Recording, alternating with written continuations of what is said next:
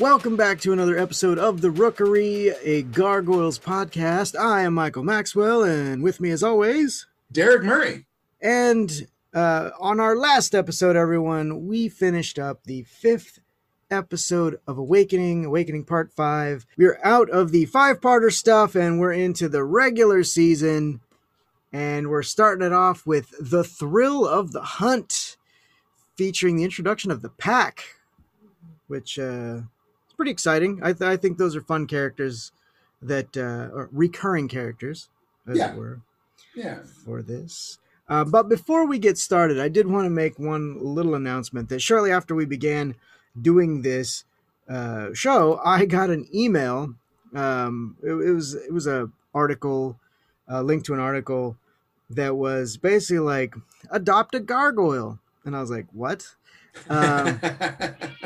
And so I checked it out, and what it is, it was basically the Notre Dame. I don't know how many people are familiar with the fact that it burned down. So, I mean, not completely, but the damage that happened when that thing caught fire was extensive. Yes, it was. And they've been trying to rebuild it ever since, and so they have this thing called FriendsOfNotreDameParis.org, where you could donate to their rebuilding efforts.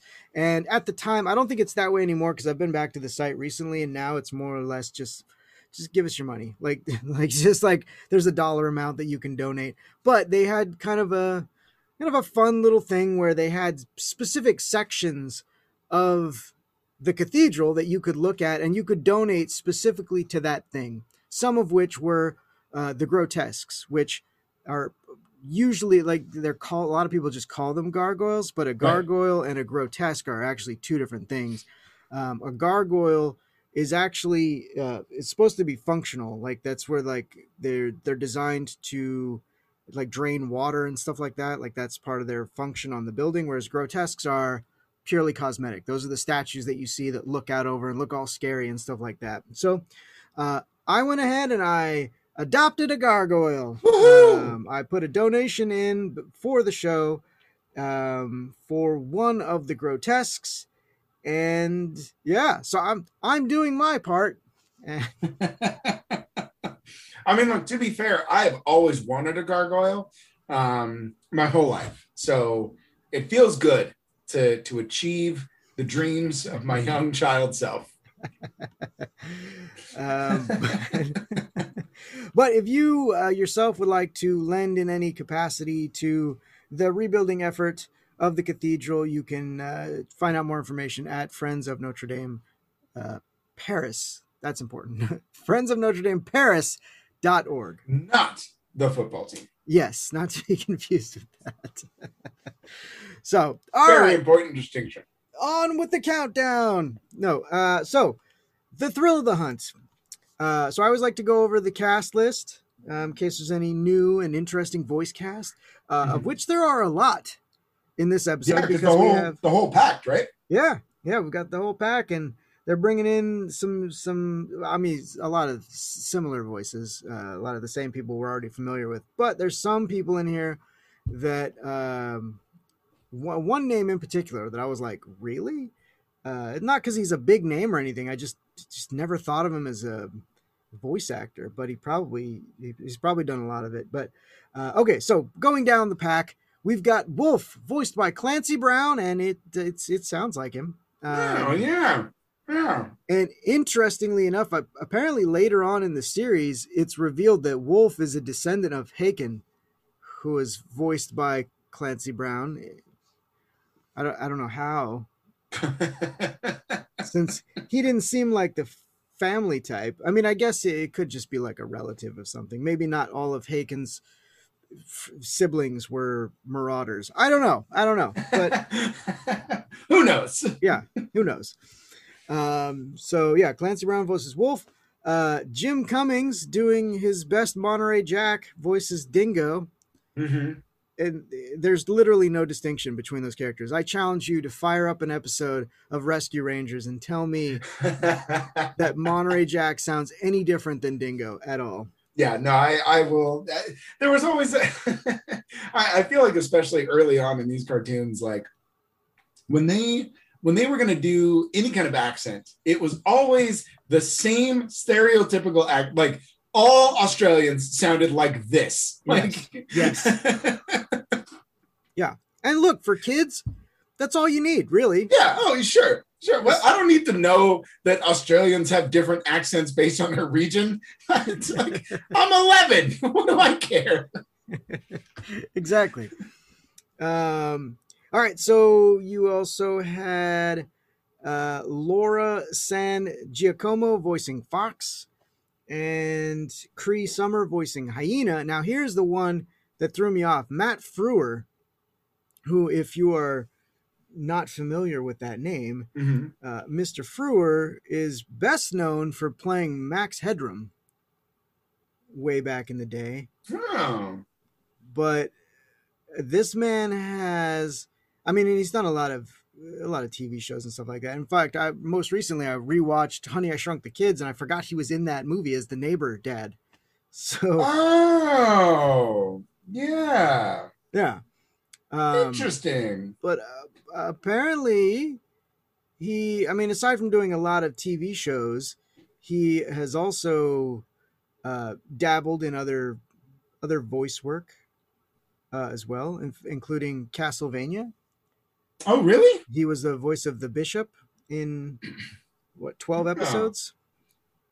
Oh, so, interesting. Yeah. But that was the name. I was like, really? Okay. But yeah, he is one of the voice cast here. Okay, as Jackal. So that's it. Other than that, it's all your usual suspects voicing the gargoyles. Yeah. So the plot of this. So we're out of these, 5-part things into isolated episodes. However.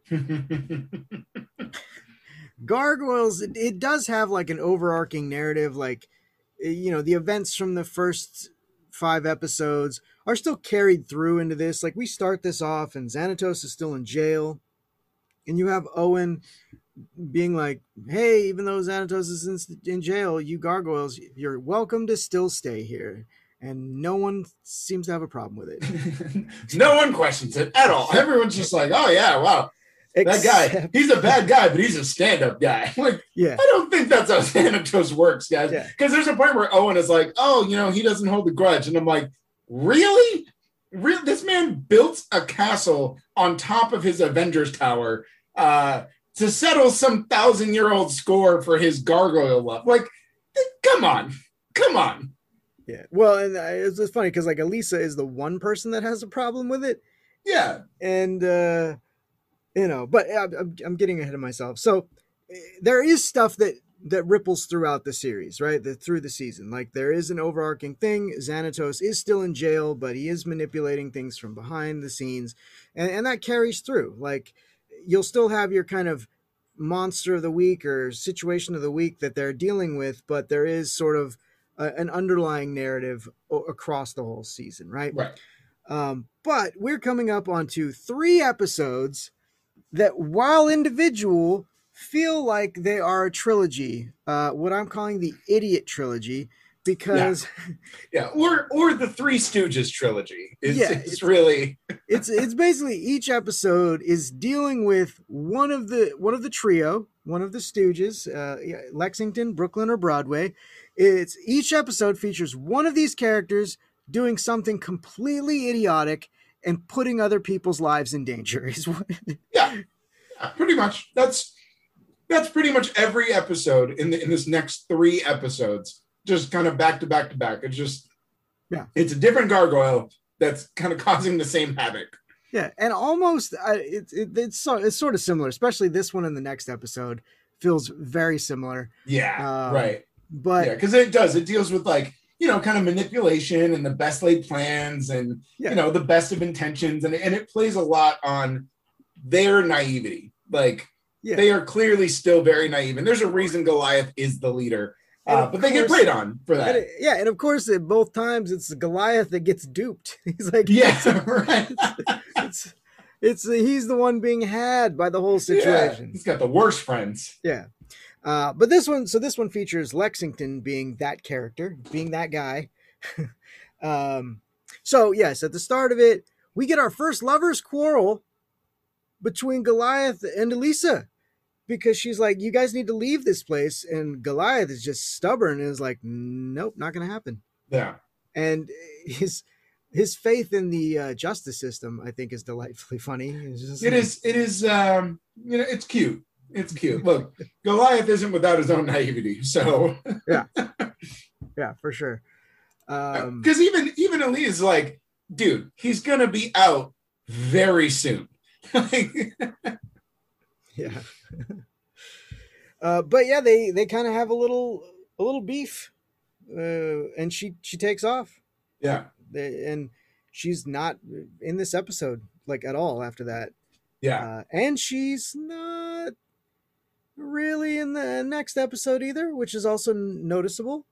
Yeah. It's very weird. It's very weird about that. But yeah, I think this episode in particular feels weird. And I know that it does end up having, kind of connections to not just the overall story, but, connections to the story that we've already seen. It does connect to the events of the Awakening, and it all kind of ties in. But I remember when I sat down to rewatch the episode, and I was just, the whole first half of the episode, I was just like, am I still watching Gargoyles? Like, it's so different. Like, it's so jarring. Like, it feels like The Thrill of the Hunt. It feels like this episode was made prior to The Awakening. Like, The Awakening series was made after this episode. I mean, this to me, whereas The Awakening feels like a movie, right? It's 5 episodes that feel like one long film, right? Put together. And to me, this episode, The Thrill of the Hunt, feels like the first legitimate, Saturday, or not Saturday, because this I think played on the weekdays, or maybe it was Saturday mornings. I don't remember, but it has that afternoon, after school animated series feel to it.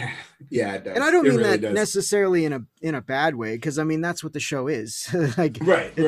But it does. You're right. It hits you over the head a little bit more than I say The Awakening, because The Awakening is really about establishing everything, right? It's about establishing the characters. It's about setting up what these gargoyles are doing. And then the whole premise of this episode is, hey, don't believe everything you see on TV. That's the line. Like, that's in the script. Yeah.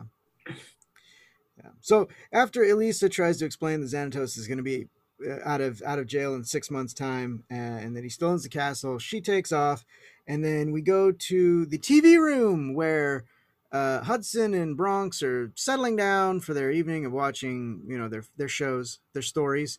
And Hudson finds that The Pack, a TV show called The Pack, is on every channel. And the other 3, the Stooges, come piling into the room, all excited for it. Hudson is not excited for it because while he enjoys the show, he doesn't like that it's on every channel, which, to your average viewer, just seeing this, you're like, well, that is really suspect. No show is on every channel.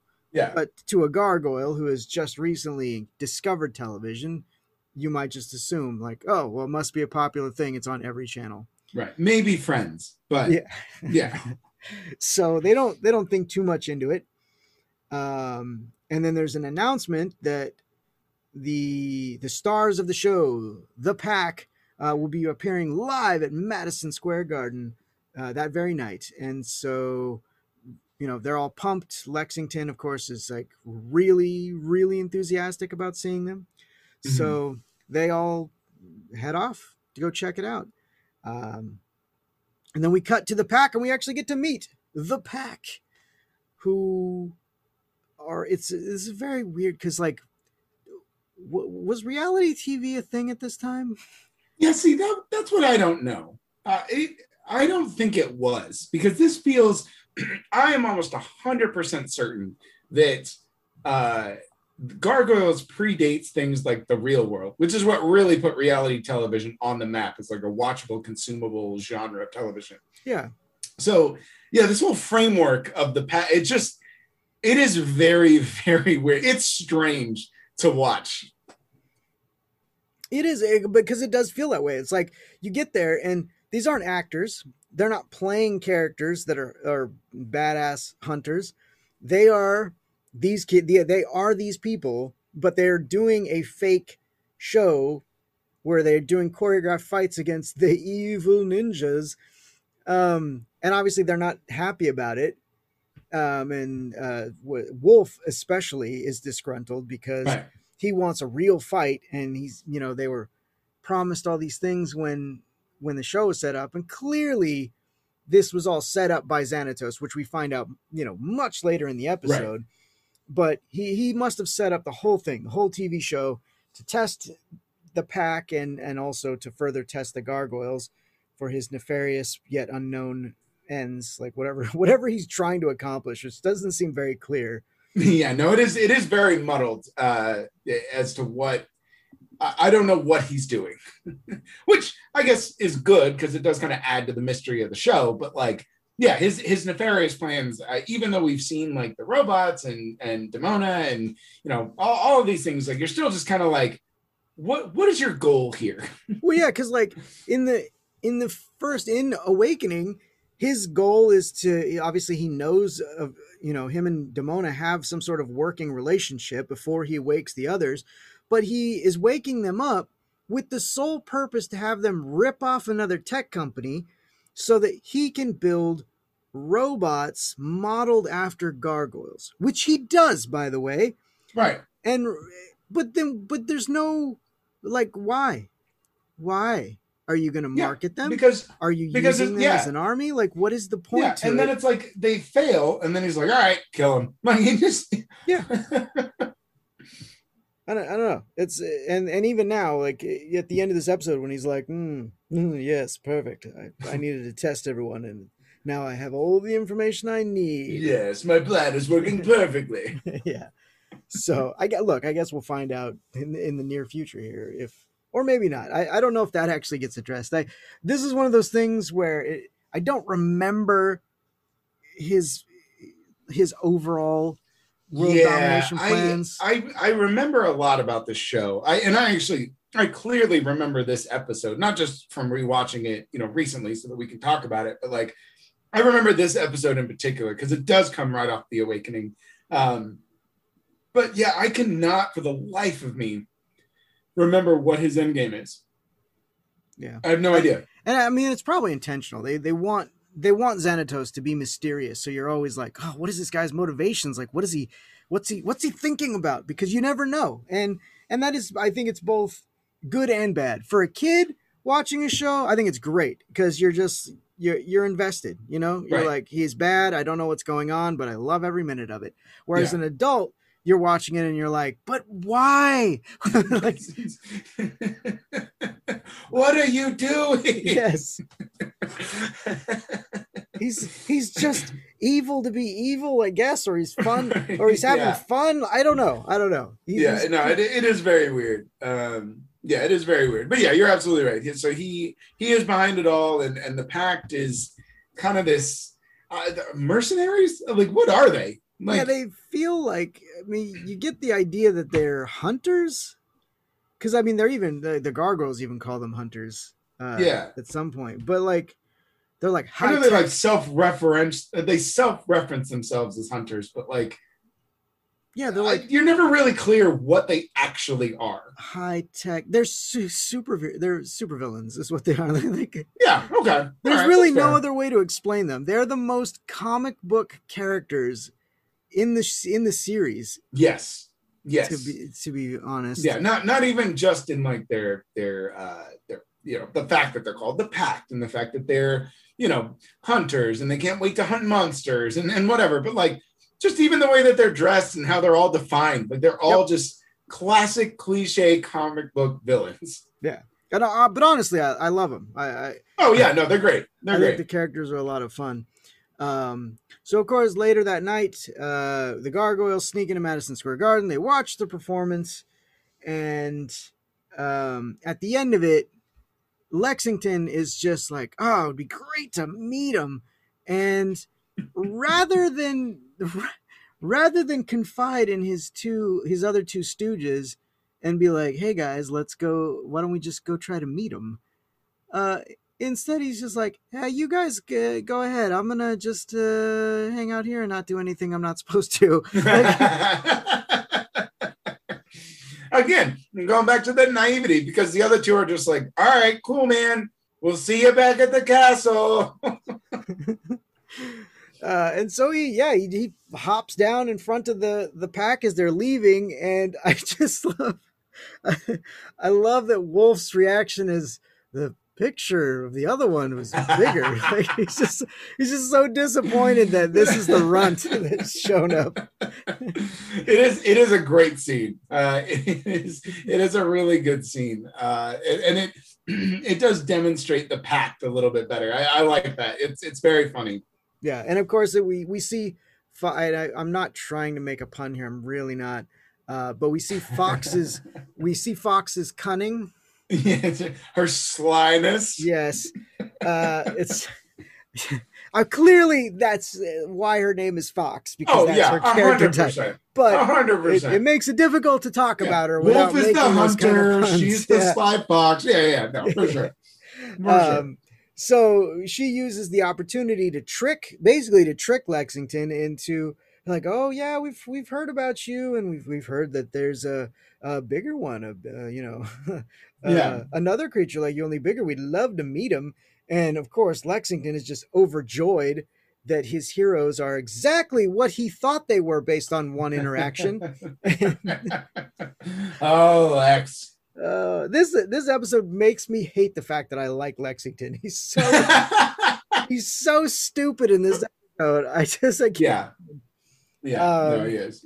Because honestly, an argument could be made that while Brooklyn does get into the same similar shenanigans, there's a little bit more to it than just being duped by the heroes you saw on TV. Like, yeah, I would say Demona's a little bit more manipulative. Yeah. And it makes Brooklyn's thing more justified. Whereas you literally just jumped down in front of these idiots and they were like, yeah, oh, we've heard of you guys. Can we see your bigger friend? And you were like, they're so cool. Like, you know what I mean? They're just like us. They're just like us. Calm down, Lex. They're heroes because they said so. But of course, this episode also carries that heavy message at the end of it. Maybe we shouldn't believe everything we see on TV. Yeah, which again is a line written into the script that is said out loud at the end of this episode. Yeah, like we got it. Okay, thank you. We get it. You didn't need to spell it out for us. Yeah, hammering that point home. Yeah, and of course, then two episodes later, you have the gun violence episode. With not keeping a gun in your house or whatever. Like, there were some real heavy-handed messages they were putting across in these episodes. Yeah. But anyway, so Lexington returns back and tells everyone that he's befriended the pack. Goliath is not happy about it, but he convinces them after it, because it's near dawn. So they go to sleep, come back. He convinces Goliath to just meet them first. He's like, will you at least meet them before you judge them? And Goliath is like, fine. Okay. Yeah. Like, I mean, he's always in a bad mood, but like, he goes along with it. The one thing I do like about that interaction though, is Lexington comparing it to Elise. Like he's very much kind of throwing it in Goliath's face. Like, you have a human friend. Why can't we have them? Yeah. Yeah. I like that. Yeah. And he, and again, I mean, it does play into the whole, yes, on TV, they are heroes. And so his perception is that they are heroes because that's what he sees them do on TV. And so he believes they're the same as Elisa at this point. Right. But what I find weird about this is that Goliath is always so careful. And even when he's not, even like in Awakening, when he first goes to meet Elisa for the first time, who's got his back? Hudson. Right. Hudson shows up and he's like, I was watching your back. You know what I mean? Yeah. But we don't have that here. And I feel like that should have been here. Like, the fact that it's just Lexington and Goliath, they get set upon. I feel like this episode would have been more interesting if it would have featured the entire pack of gargoyles. Are they a pack? Are they a murder? I don't know. Yeah, sure. The entire. I feel like we've addressed this before, and we're never sure. I think it's a gaggle. The entire gaggle of gargoyles. The gaggle of gargoyles. That makes way more sense. Yeah. Versus the pack. Like, I think that would have been a much more interesting episode, because you could have had some one-on-one stuff going on, and you know, you wouldn't have needed the world's most convenient rooftop that has 1,000 statues on it. Yeah. Well, you definitely could have, like you said, you could have highlighted each of the packs so we could meet them a little bit more. You know, because the pack is all supposed to be, you know, they're all supposed to have a unique set of skills for each one. And while sure, they try to showcase that against Goliath, I think it would have been more effective if you just had Hudson there. Like, even if you just had one other gargoyle there, you probably could have displayed a little bit more. Yeah, for sure. Because really, you mostly get to interact with Wolf and Fox, and the other three are just kind of there. Right. Goliath and Lexington show up. Turns out it's a big trap set. They manage to escape, and then the pack goes on the hunt. Yeah, pursuing them. The thrill of the hunt, baby.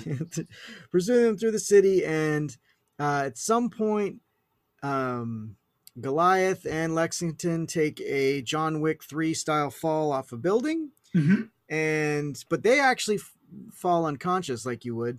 I mean, you would be dead, but if you're a gargoyle or John Wick, you're fine. So, or to be fair, Black Widow, but that's a difference based on the new film. Yes. They're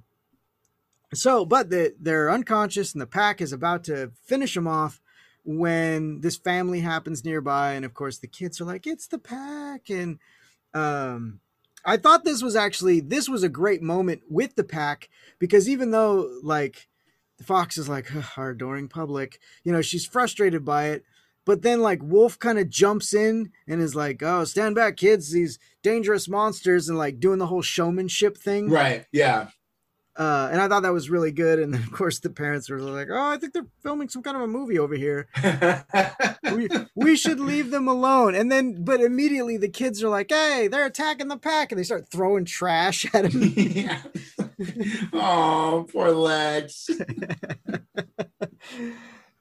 But of course they do manage to escape in the commotion of everything with the distraction, and they scale up a roof. And again, this bothers me so much, because it's like they fell off of another roof and then managed to climb up this one, and it just so happens to be the one roof or series of nearby roofs that are just there's too many gargoyles. Can I just say that? There's too many. No, you can. There is such a thing as too many. This is that time. Because like I could see like a handful being scattered throughout, but literally that first shot when they get to the top and they're looking around, and I was like, that's too many, guys. That is your background artist is a little overzealous. Nobody would have this many. You know, somebody was like, yeah, if you could just make it look like, you know, it's going to be difficult to find them, you know, maybe like 5 or 6. It's like, oh, so the entire route, everything gargoyles, right? That's what you're asking. Like, no, scale it back. Oh, I think I know what you want. And then he just went nuts. Just copy and paste it over and over again. There's going to be so many gargoyles. Like, there's grotesques in places that make no sense when you're looking at it. Like, nobody would put that there. And it's exclusively to have this moment where suddenly the pack becomes the hunted. And I appreciate the metaphor there. Yeah. But, and you get some cool, almost like Batman moments where suddenly the pack's just getting picked off one at a time by Goliath. Right. And all that's fine. But I still don't think you needed that many statues to sell it. Sure. No, I agree. I think you probably could have sold it in many different ways. And I don't think that was, it does feel rather silly.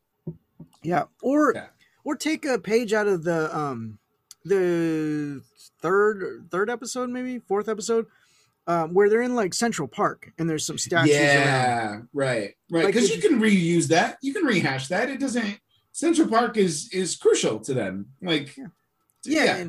And we know for a fact that there are a bunch of statues in Central Park, so they didn't all need to be gargoyles that look suspiciously like our gargoyles. You know what I mean? Right. They could have just been a bunch of stone statues that would have still kind of sold that, oh, they could be hiding in here somewhere, with the occasional gargoyle statue, like a real gargoyle statue mixed in. But yeah, it was just like, they got to that roof and I was like, get the fuck out of here.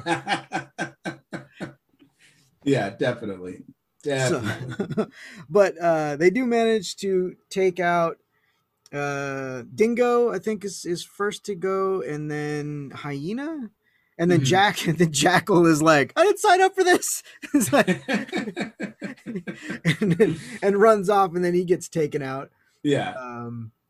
And then it's just Fox and Wolf, who they try to run at this point. They try to get away, but Goliath catches up with them. I forget how. Oh, that's right. They fall through a roof, right? Because he pins them up to. He like grabs both of them and goes through the brick, and they fall into that photo shoot. That's right. Yeah, that's right. And which was also a weird moment, because then it was like, I mean, I guess they were in a studio to begin with. That's where their initial trap went off. So I guess it's not that weird that another building is another studio. Yeah. But they fall into this, and for whatever reason, I don't really know why, because I feel like they could have gotten up and just bolted and everything would have been fine. But Fox pulls out a gun and takes a hostage. And the photographer who is filming the shoot or shooting the shoot, Jesus. He was shooting the pictures. Yes. He gets a picture of her holding the hostage, and they head outside, and her gun goes off at one point, doesn't it? And causes, like, it's either knocked out of her hand or something like that. Yeah. And it goes off, and when whatever it shot exploded, and I was like, what gun is this? It's insane. Yeah, it's a weird kind of conclusion to everything. Like, it just, I don't know, there's so many different ways I feel like that whole sequence could have gone down, and the way that they choose for it, I was just kind of like, what is happening right now? Yeah. And then for me, the highlight of the episode is, because again, Clancy Brown is brilliant. I love him. I love his voice, and he plays his character so well. But when Goliath knocks Fox's gun away, and then she gets knocked out or whatever, and then Wolf is like, they kind of have a moment where they get to do fisticuffs, but like before they really get into it, Wolf's like, finally some real action. And then, I mean, he gets dispatched pretty quickly though, but it's like that, it's just the glee in his eye that he's going to go get to fight this creature that. Yeah. And then he's been the one that's been advocating for this action from the very beginning. And so for him to just, again, take thrill in the hunt, he's definitely the one to do it. And again, I think being voiced by Clancy Brown, it adds just that extra layer of oomph to it that really is a nice fitting end to the little square off up top. Right, real quick, I want to correct myself before anyone's like, that didn't happen. The gun exploding moment that I'm thinking of is actually from the next episode. Oh, okay. So I watched them back to back. So me too. So they can blend into one. Yeah. Well, even the style of gun. Anyway, so the gun, it happens in the next episode. It's involving the motorcycle. It's the motorcycle game. Oh, that's right. The one shot gets fired and it hits the motorcycle, and the motorcycle it just fucking explodes. And I was like, what kind of rounds are you packing? So, but more on that in the next episode. So he defeats Wolf, and then we cut back to the castle. where Lexington is like, I'm never going to trust anyone ever again. And Goliath is like, no, no, no, you were right. You know, we need to reach out and make some friends, but we just got to be careful about it is kind of the moral of the story. Yeah, and don't believe everything you see on TV. That is the other big moral of the story, Mike. Yeah, I was getting to that because Brooklyn and Broadway come back home from wherever they were doing out in the city. And then it shows on the news that the Pack was arrested due to the evidence of Fox taking a woman hostage. And then everyone's like, oh, but I thought they were heroes. And then, Hudson just again, no subtlety. It's just like, maybe we shouldn't believe everything we see on television. And then they take their places and turn to stone. And then we cut to the prison where Xanatos is like, success. You have Owen reporting, what happened. And Xanatos is, he's like a little too, he's not really disappointed, but again, it's like we were talking about where it's like, we don't know what his end game is, and we have no idea why this was even something that he needed to have happen or manipulate to be happening. And, the result for, watching it, we're like, okay, well, the Pack is gone. Like, what else do you need? And he's just like, yes, everything is going according to plan. Yeah. Cause Owen is like, sorry, it didn't work out. And then Xanatos is like, well, what are you talking about? Like, I got to test both the Pack. I got to test Goliath. And then, what do you say? It was very informative. Yes. Like, dun, dun, dun. Yeah. And that's where it ends. That's the end of the episode. It's a fun episode. We're not really into like rating episodes here. We just talk through them and we point out the silly stuff and the things that we found particularly cool. So I enjoy this episode. The whole message at the end is way heavy-handed, but it was a kid's cartoon. I get why it was there. Yeah. And it's like you said too, like, I think, coming off of The Awakening, which feels like a feature film, it is a bit jarring. Like I said, it's very jarring because it goes from like this 5-part connected feature. Like you could literally just watch it as a movie. And it would function just fine, to a very episodic Saturday morning cartoon style cartoon. And it does take a little bit to kind of adjust. And look, it's been a week or so since I've watched it, since we finished The Awakening, watching it. And so, but even with that time passing, it's still just like, wait, okay, hold on. I'm still watching the Gargoyles, right? Like it just, it's such a shift in tone, even though it has all of those same elements of, same characters, similar voice style, similar artwork, like everything's similar, but not. Like it took a minute to kind of adjust to the episode. Yeah. I agree. And I do think there were a couple places in this episode where the animation got a little wonky. Right.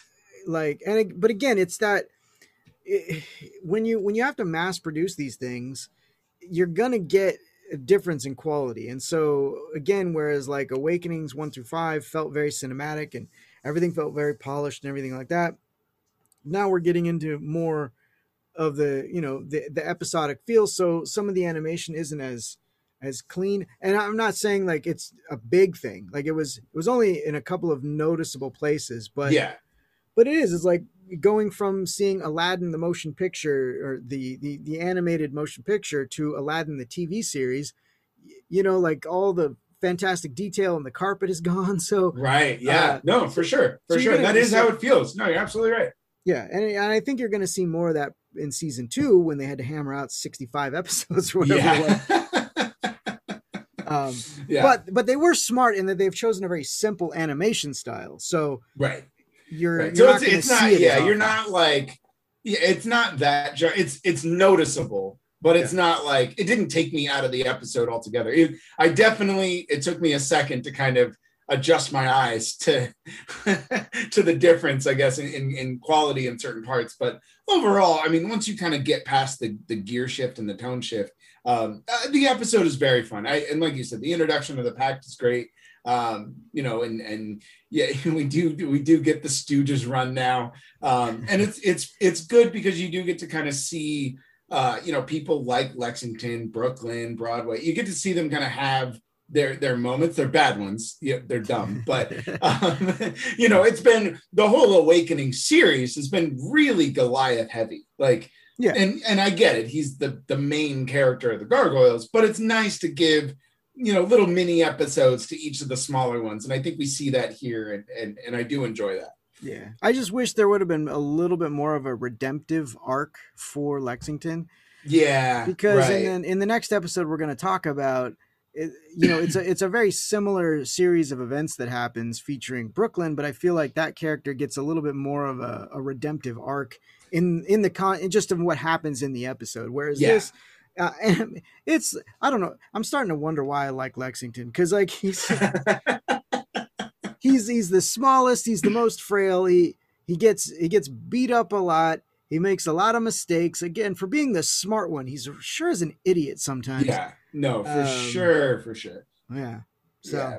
I don't know. Anyway, you have any further thoughts on? No, no. I think I've said all I need to say about the episode. All right. Well, as always, if you listening have thoughts on Gargoyles or just this episode, Thrill of the Hunt, please send us a message and let us know. Either email me, Michael @jackofallnerdshow.com, or just go to the contact us form on jackofallnerdshow.com and shoot a message, and we'll give you a shout out in a future episode of The Rookery. So our next episode will be Temptation, episode 2 in the Idiot Trilogy, or the Stooges Trilogy of episodes. Yes. As we're calling it. Yeah. Derek? Finally, some real action.